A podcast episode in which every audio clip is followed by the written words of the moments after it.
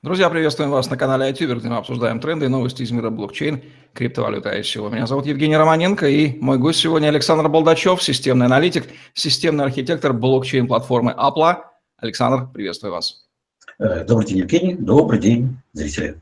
Будем сегодня заниматься ликбезом, потому что без базового понимания, что же такое блокчейн, его потенциал как технологии, нельзя понять криптовалюты. Сегодня посвящаем выпуск идеологии блокчейна. Именно так мы сформулировали его – Александр, давайте начнем с вашего потрясающего определения блокчейна. Вы первый человек в моей жизни, который дал его настолько четко, что я его даже переписал. Произнесите, пожалуйста, его вслух, чтобы все услышали. Что такое блокчейн?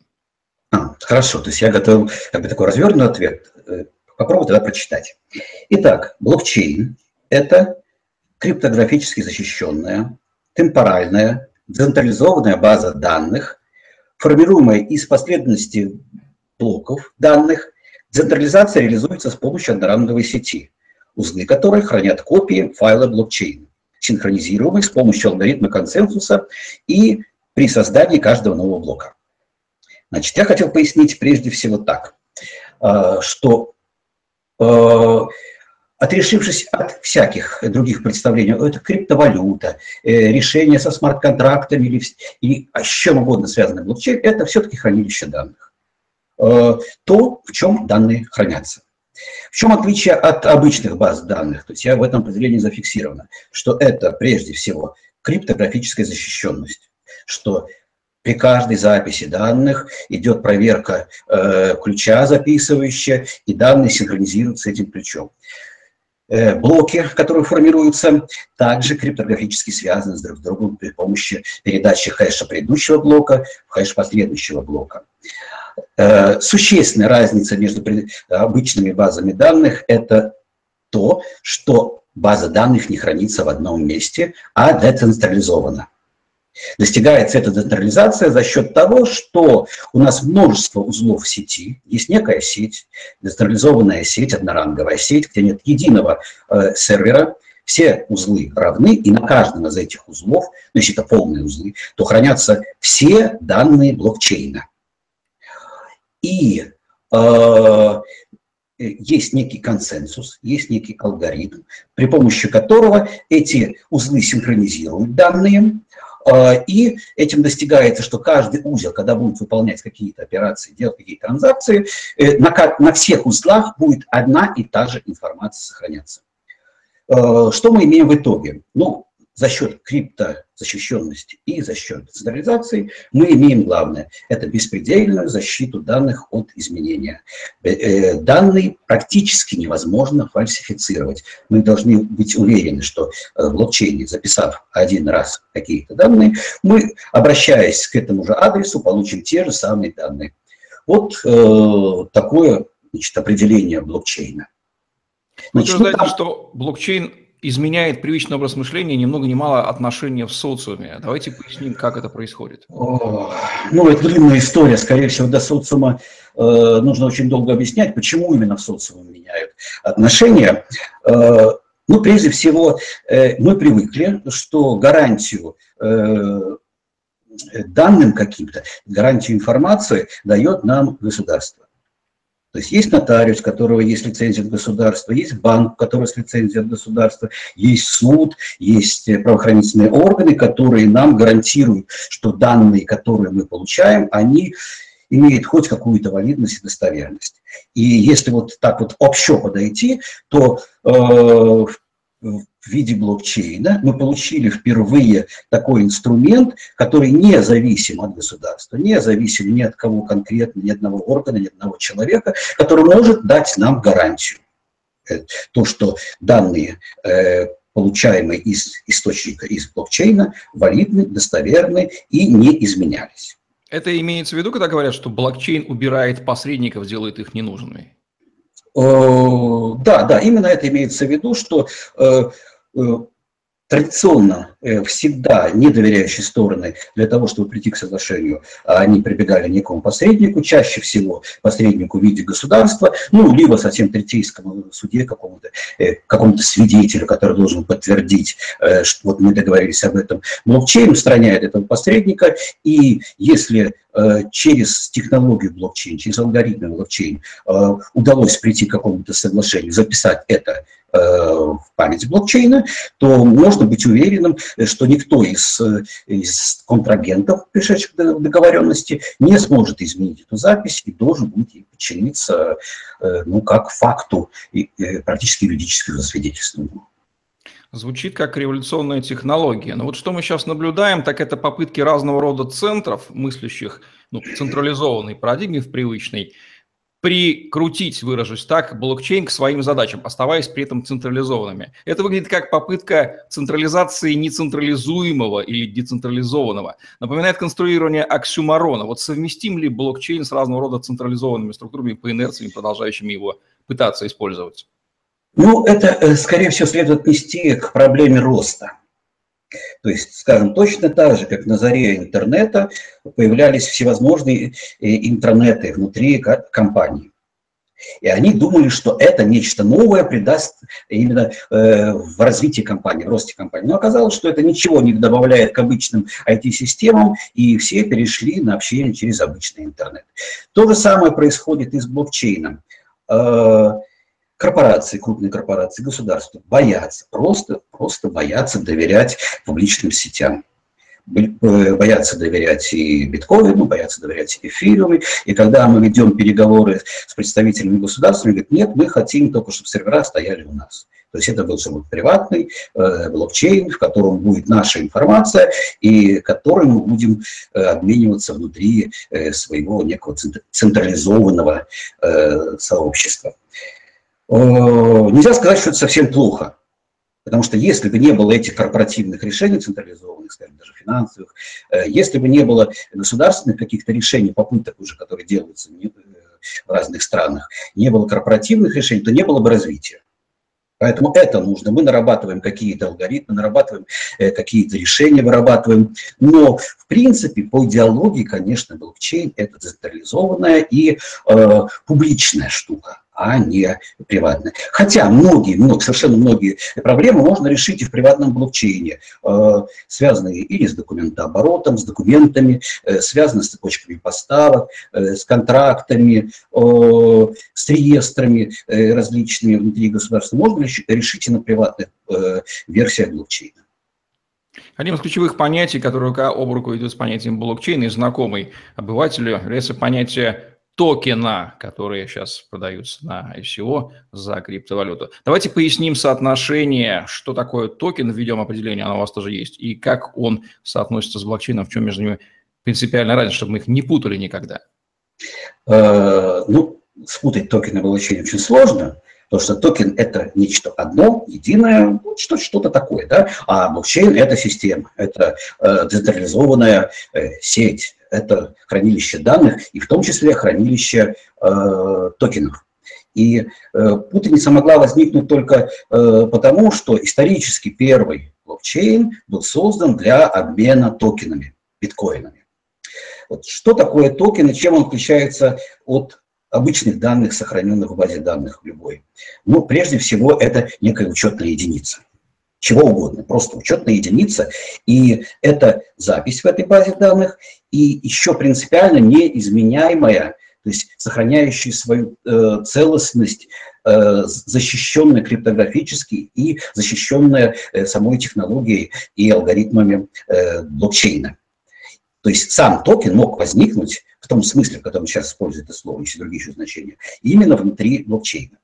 Э, второй принцип, второй, принцип, второй э, признак токена – это токен всегда говорит нам о каких-то правах. То есть если есть некое право, то мы ему внутри блокчейна можем сопоставить какой-то токен. Право голосовать, э, право на скидку, право на услугу. То есть это некий объем прав, прав, который жестко связан э, э, с величиной э, токена. Ну и для того, чтобы токен был токеном, нужно еще, чтобы мы имели возможность ими обмениваться. То есть вот три пункта. Это запись, защищенная запись в блокчейне, это запись о каких-то правах и есть механизм, существует механизм, позволяющий нам обмениваться этими токенами. Я послал тебе, ты послал мне. При этом э, должно быть исключена двойная трата, э, потеря токенов. Ну, то есть все, что касается э, защиты данных блокчейна. Давайте поясним, как соотносится между собой понятие криптовалюта, известное обывателю, и понятие токен. У меня складывается ощущение, что это, в общем-то, одно и то же.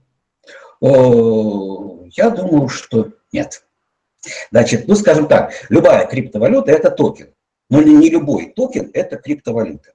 Э, когда мы говорим о токене, связанном с каким-то конкретным правом, ну, скажем, есть токены на право голосовать, есть токены э, на э, право на скидку какую-то, на бонус какой-то. Это не является криптовалютой. Это просто токены. Э, хотя технически, технически записанные в блокчейне, то есть просто заглянув в записи в блокчейн, в реестр, мы не сможем отличить токен как токен и токен как криптовалюту.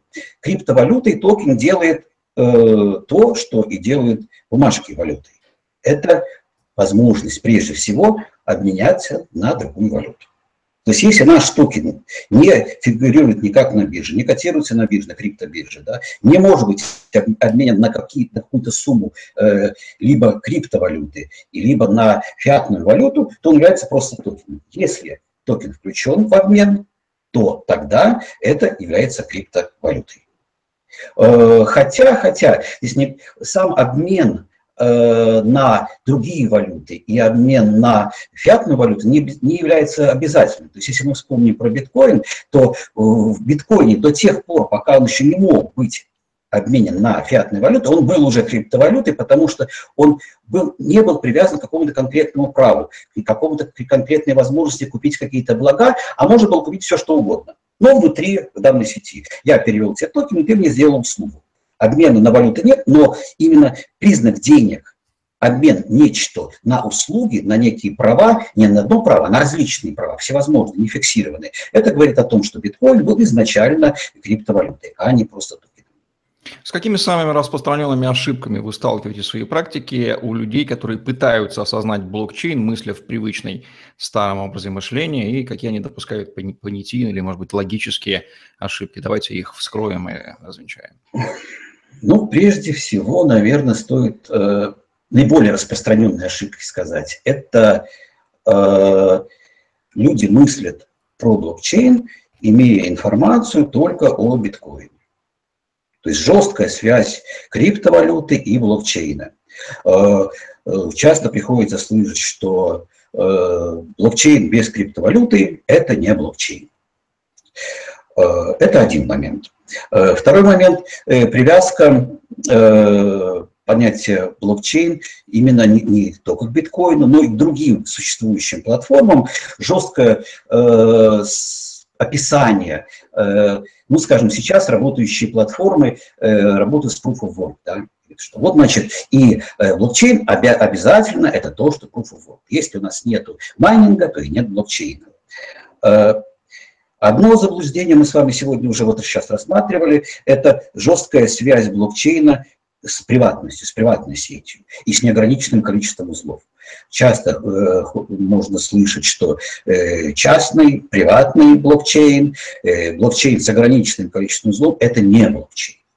Но это вопрос терминологии. Э, если есть криптозащита, если есть э, децентрализованная сеть, если э, есть хранение э, э, всей базы данных, всего блокчейна на каждом узле, это все-таки блокчейн, несмотря на то, что он приватный и контролируется э, какой-то отдельной организацией.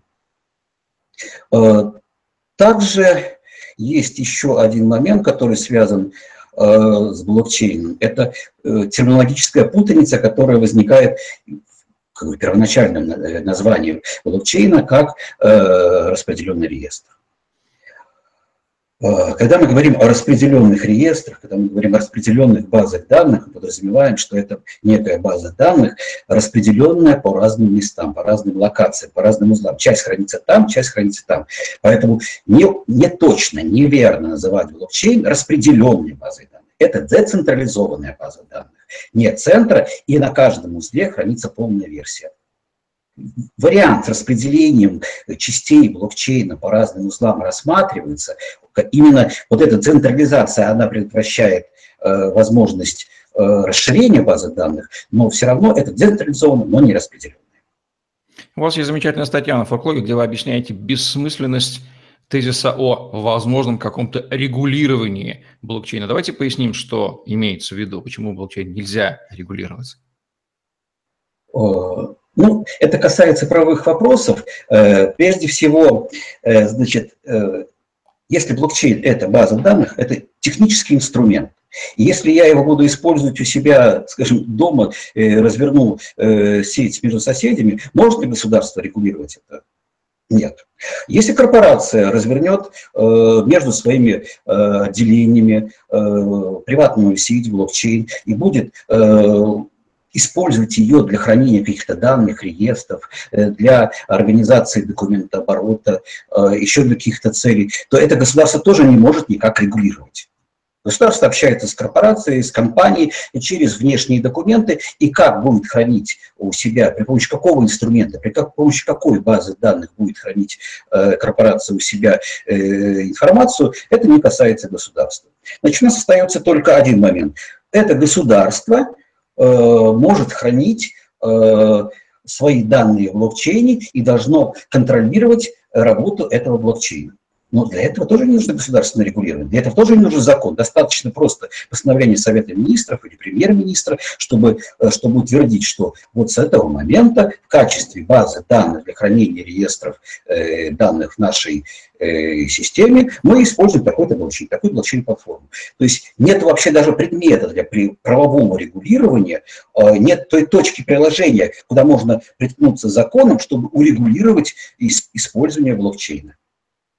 Чем это вызваны эти попытки, а, попытки регулирования? Просто непониманием сути, некой инерции чиновничьего сознания или чем-то? А, это связано именно с той ошибкой, о которой я говорил первой, а, жесткой связи криптовалюты с блокчейном.